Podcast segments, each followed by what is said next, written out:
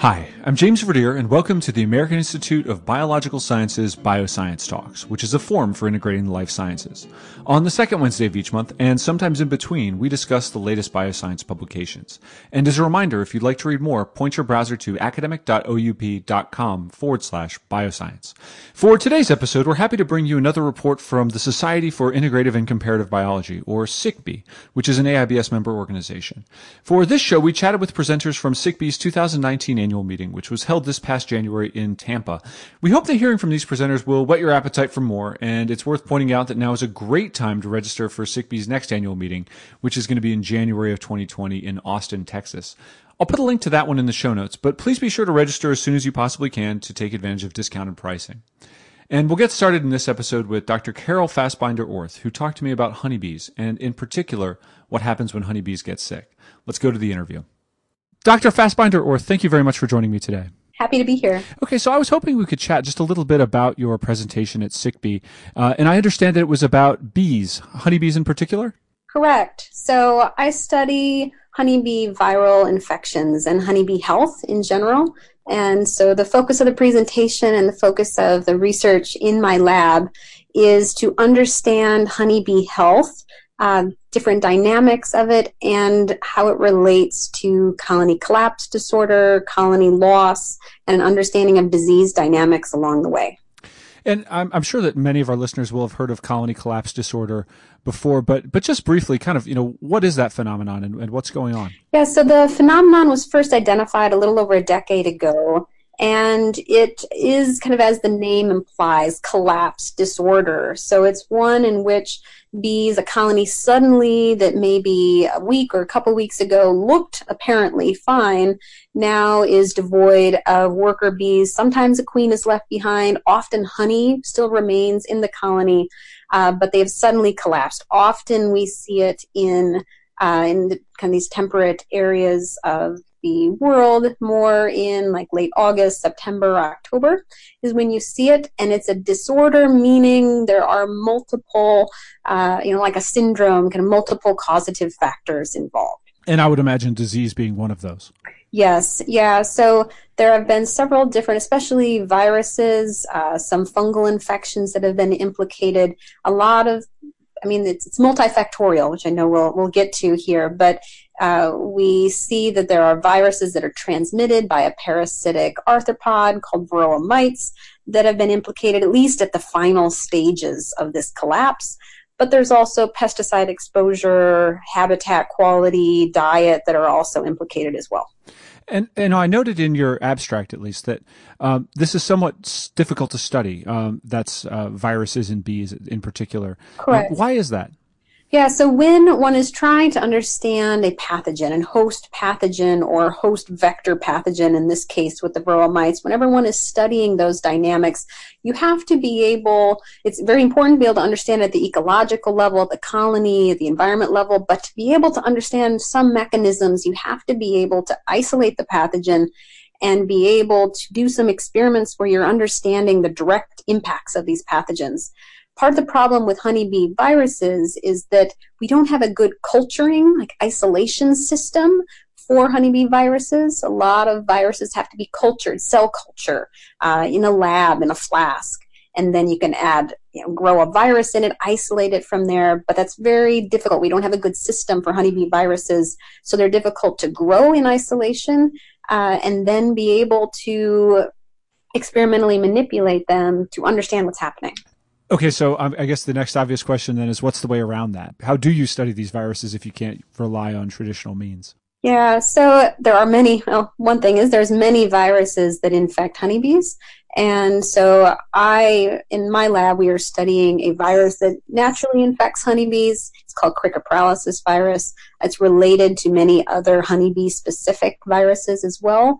And this particular one you can grow in cell culture. You can isolate it. You can quantify it, and then you can compare mechanisms of disease of this infection uh, with physiological parameters and, and other aspects. So, so right now I'm using a different model virus, but in the future, if we have a better cell culture system uh, or you know, maybe a, a different type of virus uh, that we find that you can grow somewhere. I think it's a matter of, of time and resources, and eventually we'll have a better system for studying them. Okay, and then um, specifically about the presentation, what were the results that you were presenting there? Yeah, so what I was presenting at SICB uh, was looking at the impacts of viral infection, in this case, this cistro virus called cricket paralysis virus, looking at the impacts of this infection on honeybee physiology and behavior. And so what we found was that this viral infection caused the bees, at least from a hormonal sense, caused them to apparently age more quickly. So in honeybee colonies, if you look at the worker bees, their age, uh, there's a lot of interplay, hormonal interplay with their age, determining the activities in the hive. And these hormones, the one we studied was called vitellogenin, and it really correlates with okay, are they nurse bees? Are they foraging, which are older bees? And what we found was that the virus basically makes bees that are supposed to be young, kind of hormonally, uh, they age more quickly. And the implications for that is that, okay, if you take a baby bee and hormonally it has changed, there's stress, there's response to infection, and it becomes more like an older forager bee, that's going to induce them to leave the hive. Uh, and likely may be involved in something called altruistic suicide, where they leave the hive and don't come back. So this is a case in which the bees are leaving because they've been, you know, artificially hormonally aged. Yes. And so the beekeeper would approach the hive and they just wouldn't be there. Right. Yeah. And so that's you know part of what we're trying to do is understand. Okay, the, the bees are suddenly gone, and that's hard. You know, kind of in a in a colony autopsy type of sense. That's difficult uh, to measure when you don't have the bees there to be able to figure out what happened. Uh, I grew up on a honeybee farm. Actually, my parents are commercial beekeepers, and so I, I grew up with bees and have kind of seen transitions over the de- decades in terms of colony health. And so colony collapse is very difficult because if there are no bees left, uh, you have to really do a lot of forensics, really, in terms of understanding what's happened. And I assume, of course, that the ultimate goal being to understand what's going on and then potentially find some way of preventing it. Correct. Yeah. So what? Uh, so I, I, told you about the vitellogenin, but we also are looking at spatial movements and understanding. Okay, if we have infection, we have uh, changes in physiological, hormonal factors. How does that affect their movement? With the idea being trying to build a model that is both descriptive and then also predictive. Yes, so that, okay, we understand this is what's happening, and if we see these factors changing at a certain stage, likely this colony may collapse by a certain point in time. So I think unless we understand it better in the process of disease, uh, we won't be able to mitigate that until we understand it better, I believe. Okay, that's interesting. So it's a case of just you know being able to model what you think is going to happen, um, yeah. and then then the next step along in, in, the research would be to figure out how to prevent it. Correct. Cool. I hope we can change gears uh, just a little bit and talk about the meeting itself. Sure. Um, how did you find it? Do you attend any other meetings?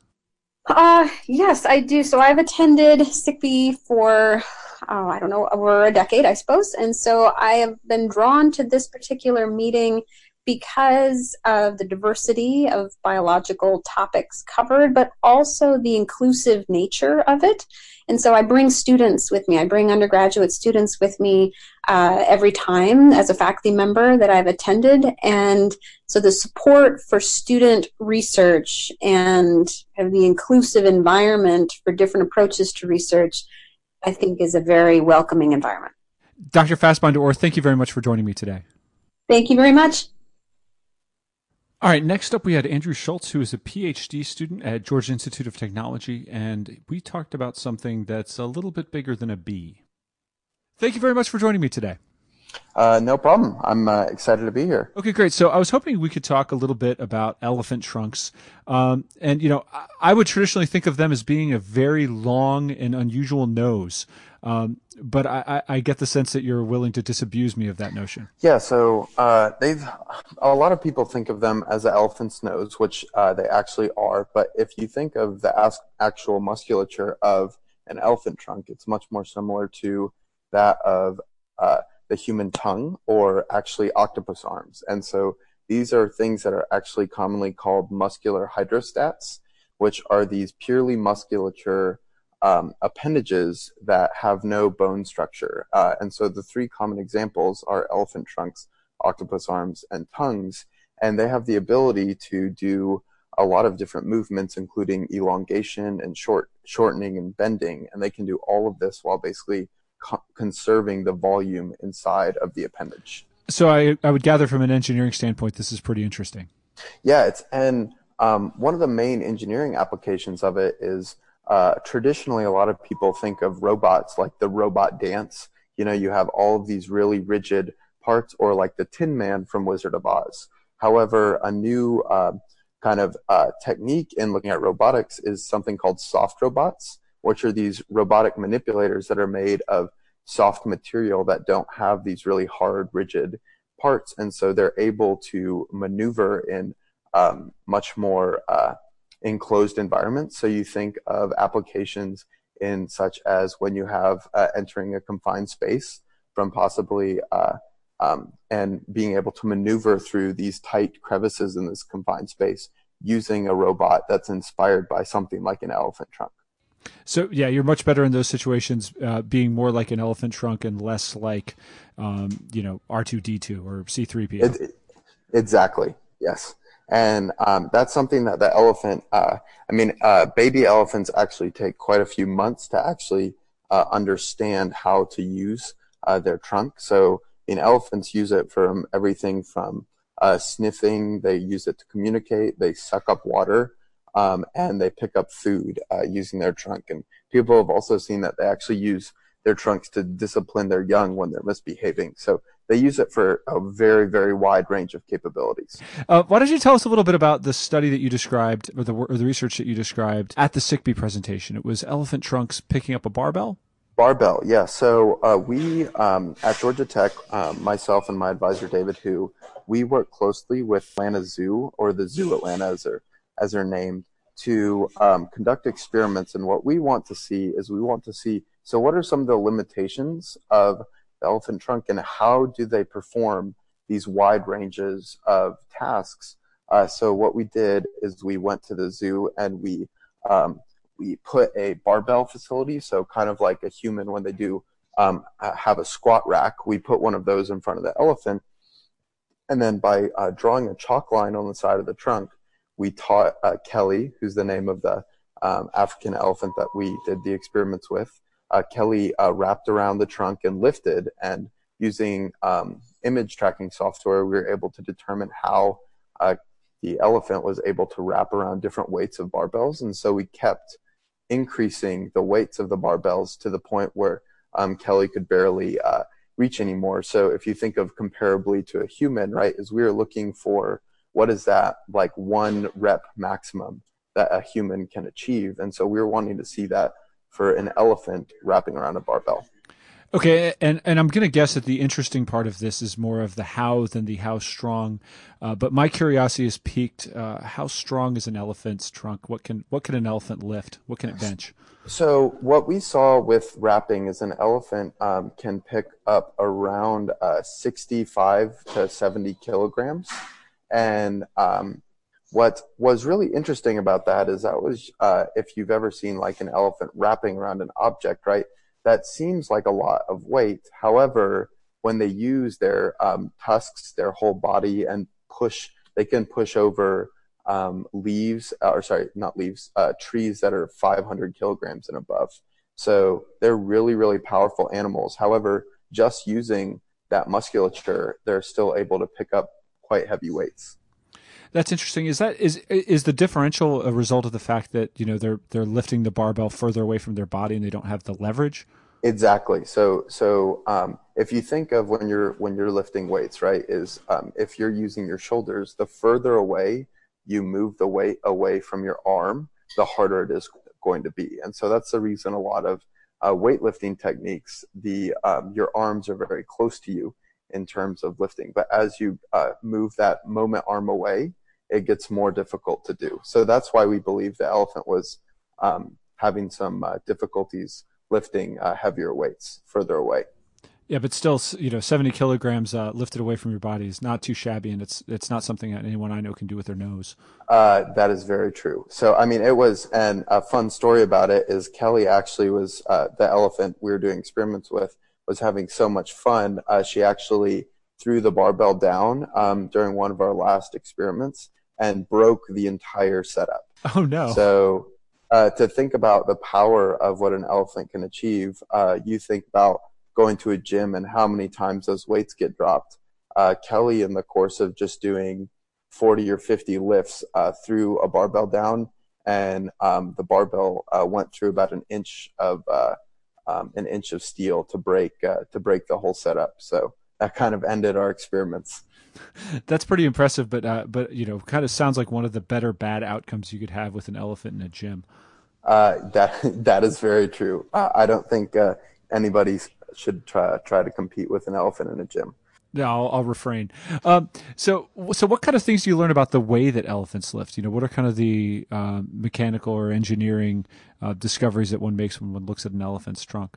So, what we've really discovered is that they um, uh, they use wrapping in um, a very distinct way. Of when they're trying to wrap around uh, heavier weights, they'll wrap more of their trunk um, around the weight. So if you think about uh, if you think about this, just getting a more um, an increased contact surface around uh, the barbell, and so from an engineering standpoint, um, that does make sense. However, we found that for lower weights, that elephant is actually like overcorrecting, so is actually doing more than they need to be in order in order to actually lift the barbell.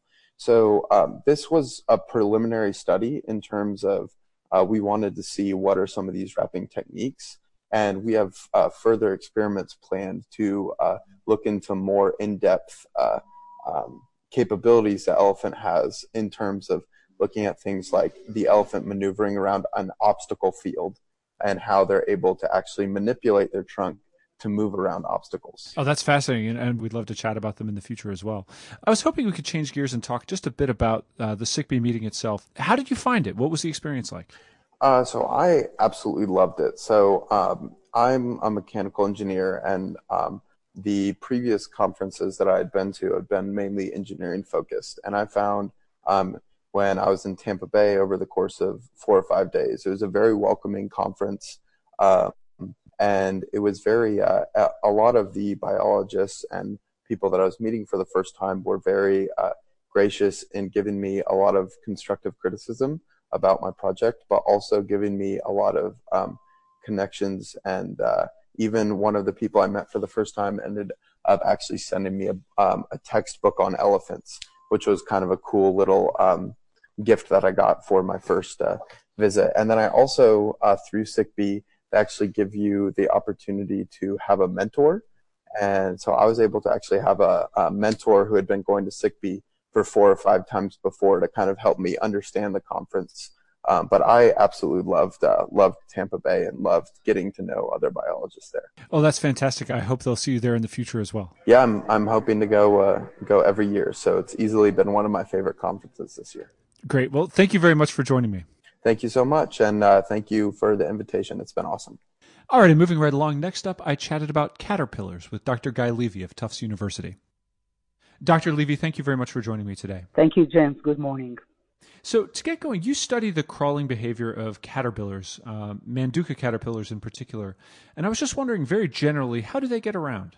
We're currently studying the crawling in the caterpillar of the Manduca sexta, perhaps more familiar by its non scientific name, the tobacco hornworm.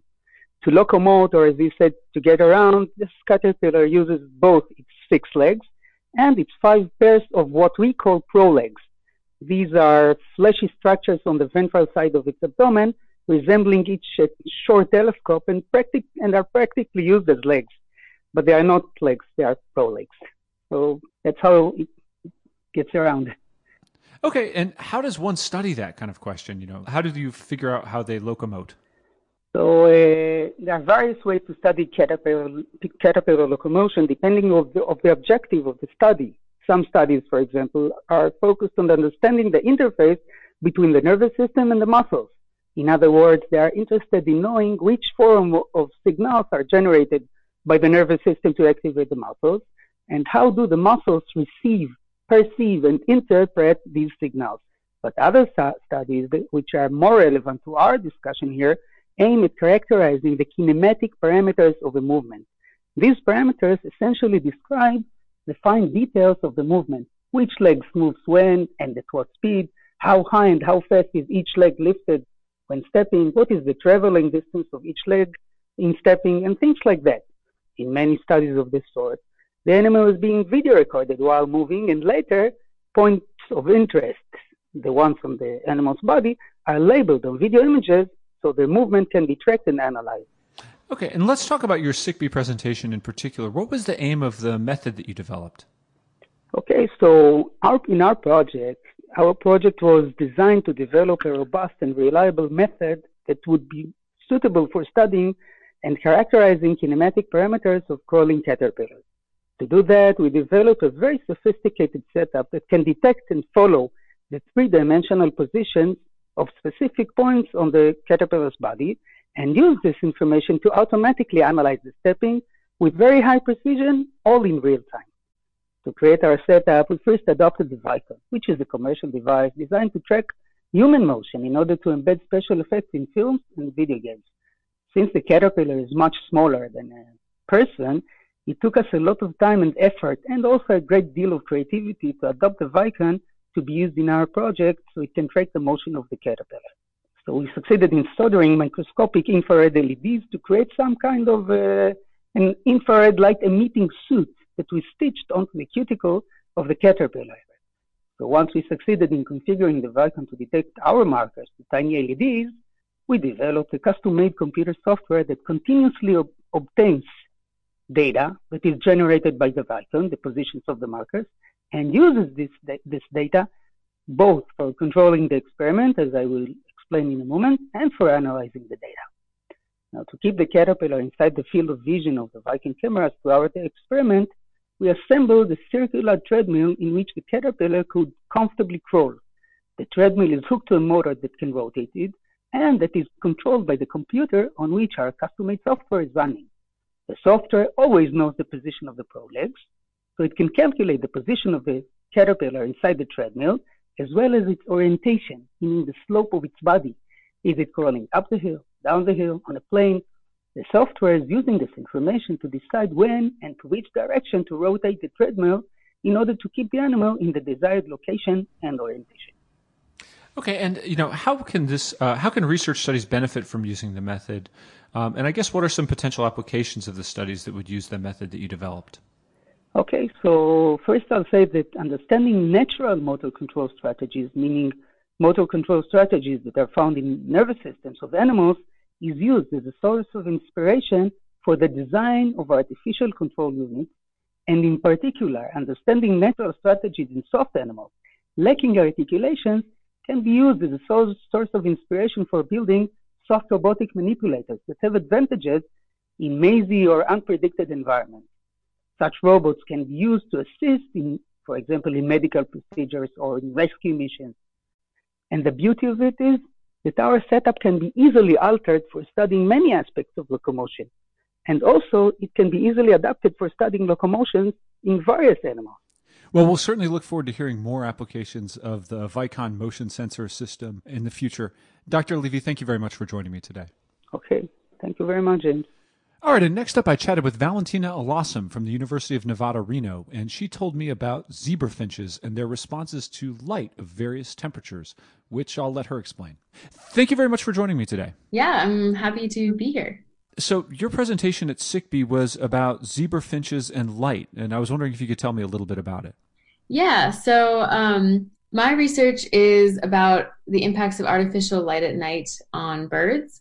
And in order to study this in the lab, um, because light, artificial light in nature um, nowadays is is kind of comes in a package deal of of urbanization. So you also have the noise, and you also have um, cars and people everywhere. So in order to study artificial light in the lab, um, I can isolate uh, the impacts of artificial light, and we use zebra finches because they're a really common kind of bird model to use for these kinds of questions. Um, and I guess uh, my specific question was to uh, was understanding how LEDs in different color temperatures might be more or less disruptive for the birds. Okay, and let's talk about color temperature for just a moment. So this would be the difference between, say, what would be called typically cold fluorescent light that you know you'd see in an old office building, um, you know, versus the the warm light that one might get from an old incandescent bulb or something like that. Yeah, definitely. Like the the best example of a warm te- color temperature is just like a candle. You know, it's like the ultimate warm color temperature. Although color temperature doesn't actually have anything to do with um, physical temperature. It's just a way to describe the color.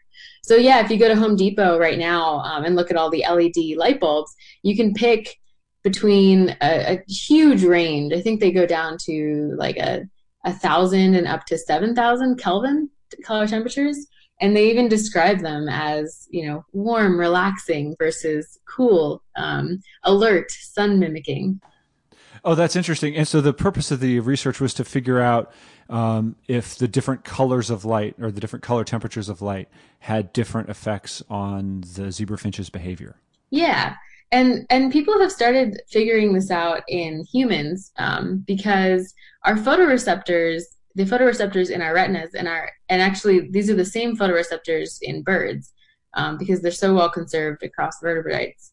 Um, but these photoreceptors uh, have uh, different, so they're sensitive to different wavelengths of light, and in particular, they're they're very sensitive to this short uh, 480 nanometer wavelength, which is a kind of bluish white light, and so people have found um, in human studies that if you if you're working under this you know white bluish light you're more likely to be alert more likely to, to be awake. Um, versus if if you have the warmer kind of yellower lights in your house it's it's more relaxing for you. And so it's it's the same idea for the birds. Okay so these things can have big effects that you know that might have been foreseen originally. Now what effects did the different lights have on the finches yeah, my finches, um, they were up all night. So I, I measured activity by monitoring how much they were hopping around. And the birds under the cool color temperature lights were were much more active at the night. So they were they were pretty much awake while the other birds were asleep. And then I also measured stress hormones, these hormones called glucocorticoids. And these are metabolic hormones. They're often used as a proxy for physiological stress, but they also just might rise if the birds are more active or working harder. And after three weeks of exposure, this this hormone was elevated for the birds, um, and only under the cool color lights, not the warmer color temperature ones.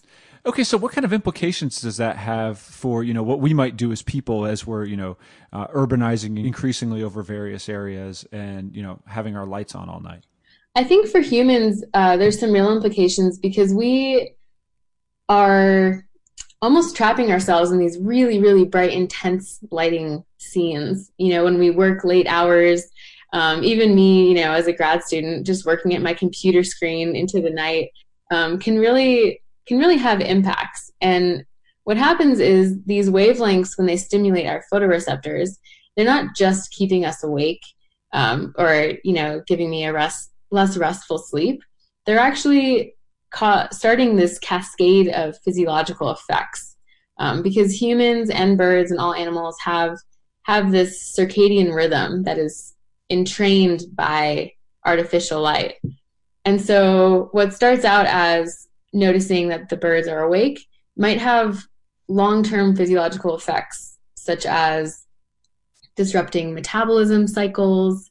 Um, and in humans, because um, some of the early studies came out of these workers who work night shifts and, like I said, are exposed to really intense long hours of nightlight we found higher levels of cardiovascular disease, um, obesity, even certain kinds of cancers in humans.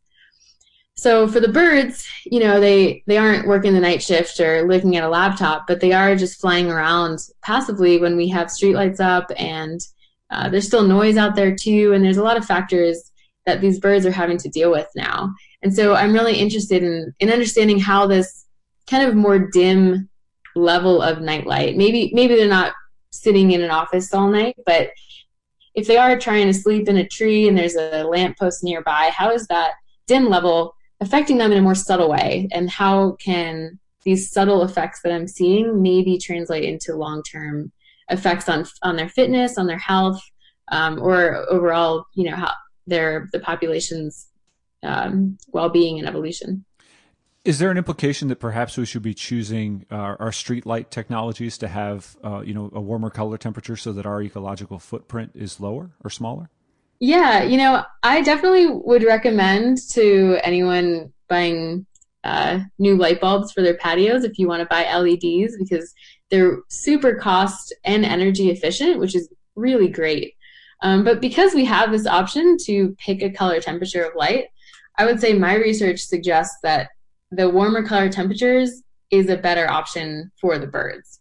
And now I can't say that's the same for all animals. And so, um, with caution, definitely, because all kinds of nightlights will attract insects, which then indirectly are are attracting insectivores like birds and other animals. Um, and you know, there's there's tons of other taxa out there that I, I don't study. But I I would say for our own sake and and for the birds, the warmer color temperatures are a little bit less disruptive than the pure white fluorescent light uh, type lights. Well, that, that's an absolutely great finding. Uh, thank you for sharing it with us. And I was wondering if I could just last ask about uh, the meeting experience itself. You know, kind of, what did you think of it? Did you enjoy uh, being at SICB? Yeah, this was my first time presenting at SICB. Um, it was my second year as a PhD student, and I, I really love that conference. I think it's it's such a cool um, collection of diverse research, um, which you don't always get at, at conferences, which can sometimes be specific. Um, so it was really neat to talk to people from all different uh, backgrounds and all different research areas um, about, you know, some people who have expertise in light, some people who have expertise in birds, or some others uh, in hormones. Um, and I think that's that's what makes SICB really unique and really exciting. All right, Valentina, thank you very much for joining me today. Yeah, thanks for this interview. Glad to chat. And last but not least, I caught up with Andrea Rummel of Brown University, and we close out this SICB special podcast talking about bats and their wings and what makes them special. Thank you very much for joining me today. Thanks. Thanks for having me. So, could you tell us a little bit about your presentation at SICB? It was on bat wings, if I'm not mistaken. Yeah. Um, so, bat wing bats are really spectacular animals um, first of all. Um, and bats are, are, spectacular because they are mammals that can fly. Um, they're the only mammals that are capable of powered flight. And they achieve this using um, modified mammalian forelimbs. So their wings are basically um, basically arms. They have the same structures that we have in our arms. Um, but to facilitate flight they have like greatly elongated their fingers. Um, they've suspended all of their fingers, uh, the elbow, um, the hind limb, the leg in this membrane that is is basically skin. Um, and so they've got they're they're weird looking. They've got these weird arms that that function as wings. Um, and what I'm really interested in is that um, kind of over the course of the evolution of this wing, bats lost much of the um, skin, connective tissue, and fat that um, typically kind of overlies the muscles in, in mammalian appendages. And so if you look at a bat wing, you can see the muscles. Um, and you might think like if you look at a human arm, like you can see like the bulge of the biceps and, and, you know, like muscles in the forearm that are bulging. Um, but when you look at a bat wing, you can literally see the muscles under the skin. You can see vessels, you can see nerves, um, it's really, really weird to see. Um, and so one of the, the focuses of, of my PhD research and what I talked about at SICB is this idea that if bat wings are so exposed, um, maybe they're operating um, at cold temperatures. Um, and that's really remarkable because um, muscles don't work very well in the cold. And so as soon as you drop, um, say, 10 degrees Celsius, the muscle is going to be operating um, at much slower speeds. Um, and you can imagine that that, that that makes a big difference for locomotion. If you're trying to run, if you're trying to fly, if your muscles aren't working as fast as you need them to, you're not going to run as fast as you want to, or you're not going to fly as well as you want to. And they don't have the insulation that, you know, say a human being would have around the musculature to kind of keep it the same t- temperature as the body's core. Exactly. Yeah. So imagine like looking down at your own arm. Um, you can see skin and like maybe you can see like a bluish tint of veins or arteries underneath the skin. But if you look at a bat wing, like you just see red muscle. Um, and so they're really lacking any insulation at all on their wing muscles. And I would imagine they also have a lot of airflow going past their, you know, flying at night and all that. Exactly, yeah. So so not only do they have like zero insulation on their wings, they're also flying, so they're like constantly moving moving wind across the wings. Um, and also just since their wings are so big and so long, um, it's really hard to to heat them up because you would have to send, you know, warm blood out to those um, like really kind of distant regions of the wing, um, and that's really expensive energetically. So bats don't want to do that because um, they have to keep their bodies warm um, and so they end up keeping their bodies warm at, at the expense of their wings. Um, and that's something that like all warm-blooded animals do. So we do that too. So like your hands get cold in the winter before your core does. Um, but we're not trying to maintain a kind of really high performance locomotion with our with our finger muscles, right? Bats are trying to fly. Um, they have to flap their wings ten times a second to stay in flight, and they're doing it with with really cold wing muscles. Okay, so how do they do that? Do we know yet? Yeah, well, so that's kind of the other half of, of the talk that I gave at SICB. Um, we established kind of on the one hand that bats are flying with really cold muscles. So it turns out that like if you look at um, a core muscle, a core wing muscle, the pectoralis, which sits right in the chest, both in bats and humans, and compare it to a forearm muscle, the forearm muscle is like 20 degrees Fahrenheit colder, 12 degrees Celsius colder than than that pectoralis muscle um, which again is is really a big difference when we're talking about muscle performance and like body temperatures in warm-blooded animals. Um, and so we also looked at the kind of intrinsic properties of these muscles. So how quickly the muscles can contract and relax at various temperatures. Um, and these kind of rates of contraction are, are really important metrics when we actually think about how the muscles are functioning inside the animals. And what, what we found was that the pectoralis muscle, which is the warm one, it's big and it's close to the core, it's super sensitive to temperature. So if you drop temperature by 10 degrees, you get um, contractile velocities that are more than half as slow as uh, what happens at body temperature. Um, so the pectoralis does not do well at cold temperatures. But if you take that forearm muscle that's out in the wing, it's cold during flight, um, that forearm muscle is less sensitive to temperature. So if you drop the forearm muscle temperature by 10 degrees, it does a much better job at maintaining its performance than the pectoralis does. Um, so we think that these are some kind of intrinsic physiological adaptations to this pretty extreme gradients in temperature across the wing. Well, as somebody who's you know tried to tie my shoes um, the extreme cold when I was camping and failed miserably, I wouldn't mind having some of that myself. um, do do we know how they do it yet, or is that work still on the horizon? So that work is still on the horizon, um, but work in in other animals has shown that. Um, one of the major players in adaptation to cold in muscle is probably uh, myosin, the myosin ATPase, which is one of the building blocks of muscle. Um, and it's basically an, an enzyme that is actually affecting the movement. So it's it's it's what's causing kind of that biochemical to mechanical energy transformation that makes muscles so interesting and awesome. Um, but people have shown in the past that there are different kinds of myosins that have different temperature sensitivities. Um, so we think that bats have um, different varieties of, of, this enzyme, myosin, in their um, core muscles, their warm muscles, um, and their their forearm muscles or their colder muscles. Well, that's really cool, and I'm certain we'll look for more as uh, more of that information becomes available. Thank you very much for joining me. Thank you. And that concludes this episode of Bioscience Talks. Just one last reminder if you haven't already, now is a great time to sign up for the next SICB meeting. You'll find a link in the show notes. Thank you, and talk to you next time.